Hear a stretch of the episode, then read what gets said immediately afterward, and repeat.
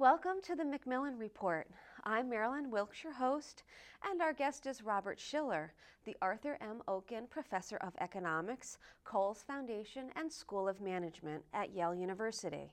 Professor Shiller has written numerous articles and books about financial markets, behavioral economics, macroeconomics, real estate, statistical methods, and public attitudes, opinions, and moral judgments regarding markets. He is the former vice president of the American Economic Association and former president of the Eastern Economic Association. Professor Shiller's column, Economic View, appears in the New York Times. Today we'll talk with him about the Squam Lake Report, his latest book collaboration with fourteen of the world's leading economists that offers a plan on how to fix our financial system. Welcome, Professor Shiller. Nice to talk to you today, Marilyn.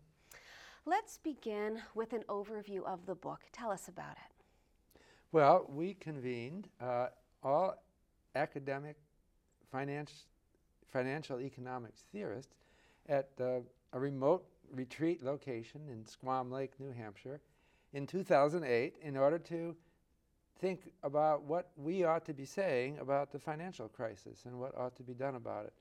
We are economists, theorists, uh, and I th- we thought we had a unique perspective. We worked for a couple years to come out with a book with recommendations about how the very serious crisis ought to be dealt with. Okay, and how did the book come to be written? What's the story behind it? Well, I think uh, particular credit goes to Professor Kenneth French at Dartmouth College, mm-hmm. uh, but this is really not a Dartmouth College uh, enterprise. Ken thought that we should be a group of people and not show any affiliation at all. In fact, I had to pay my own way to this conference, mm-hmm. as did all the others. Uh, it was a, um, we wanted to emphasize that we represented no political party, no institution at all. It was just us, economists. Who are these economists that worked with you on their report? And are there any commonalities that united and motivated the group? Well, the, the commonality, I think, is that they are all scholars of finance.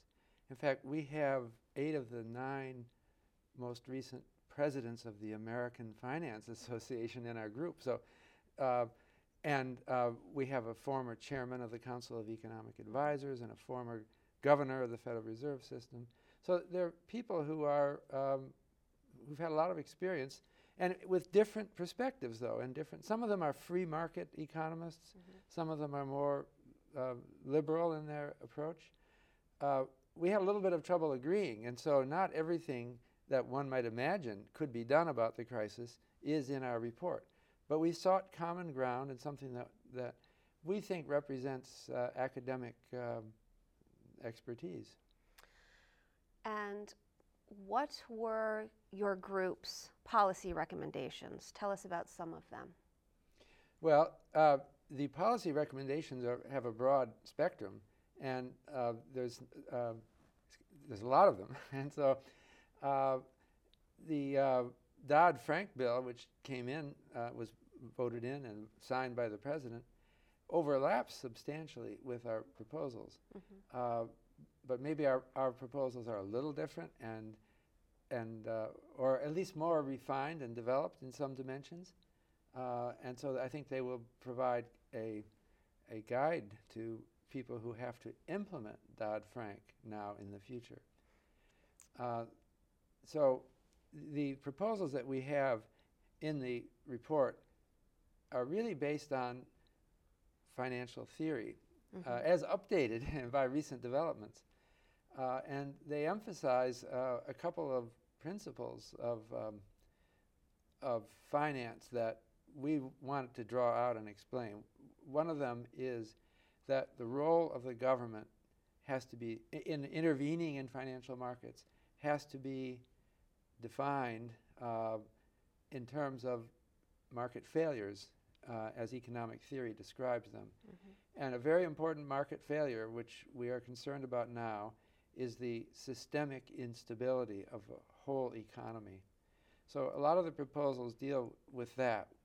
we almost saw a collapse of our financial system during this crisis. One bank failing, leading to another bank failing, et cetera. Another of our principles is that the regulations that we impose on the financial sector should try to internalize the costs of the correction of any systemic failure mm-hmm. onto the firm. Otherwise, the incentives will be wrong. So we're very focused on providing the right incentives for people who are running financial firms. Okay. Are there any challenges that may hinder the implementation of some of the recommendations? Well, there are certainly many challenges. I, what comes to mind first is just the complexity of implementation. Mm-hmm. uh, the financial system is immensely complex, and it has a lot of uh, hardwired complexity that might have to, you know, it's like changing a computer program. You have to, you make one change and then you discover it has all kinds of other effects. So it's difficult. And I think that's why the Dodd-Frank bill, which passed Congress, is so frustratingly vague. It's not that the Congress people who wrote the bill were inadequate.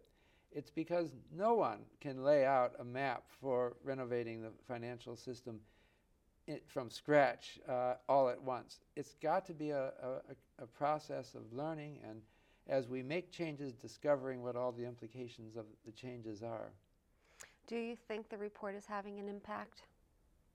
Well, uh, uh, Barney Frank, who's the Frank of Dodd-Frank, told me uh, personally that he uh, has read the report and he thinks that his bill pretty much makes possible almost everything in the report. Not that it, not that it puts it into law. You have to understand the bill has a lot of calls for studies, and it creates new agencies who then have the authority to do things, but it doesn't say that they will do those things. For example, in our report, we had a recommendation for something that's called a contingent capital. This is a technical term mm-hmm. in finance. And if you look at the Dodd-Frank, it calls for, well, it calls for a study of these, mm-hmm. and it has given the authority to regulators to impose them if they decide that it's a good thing to do.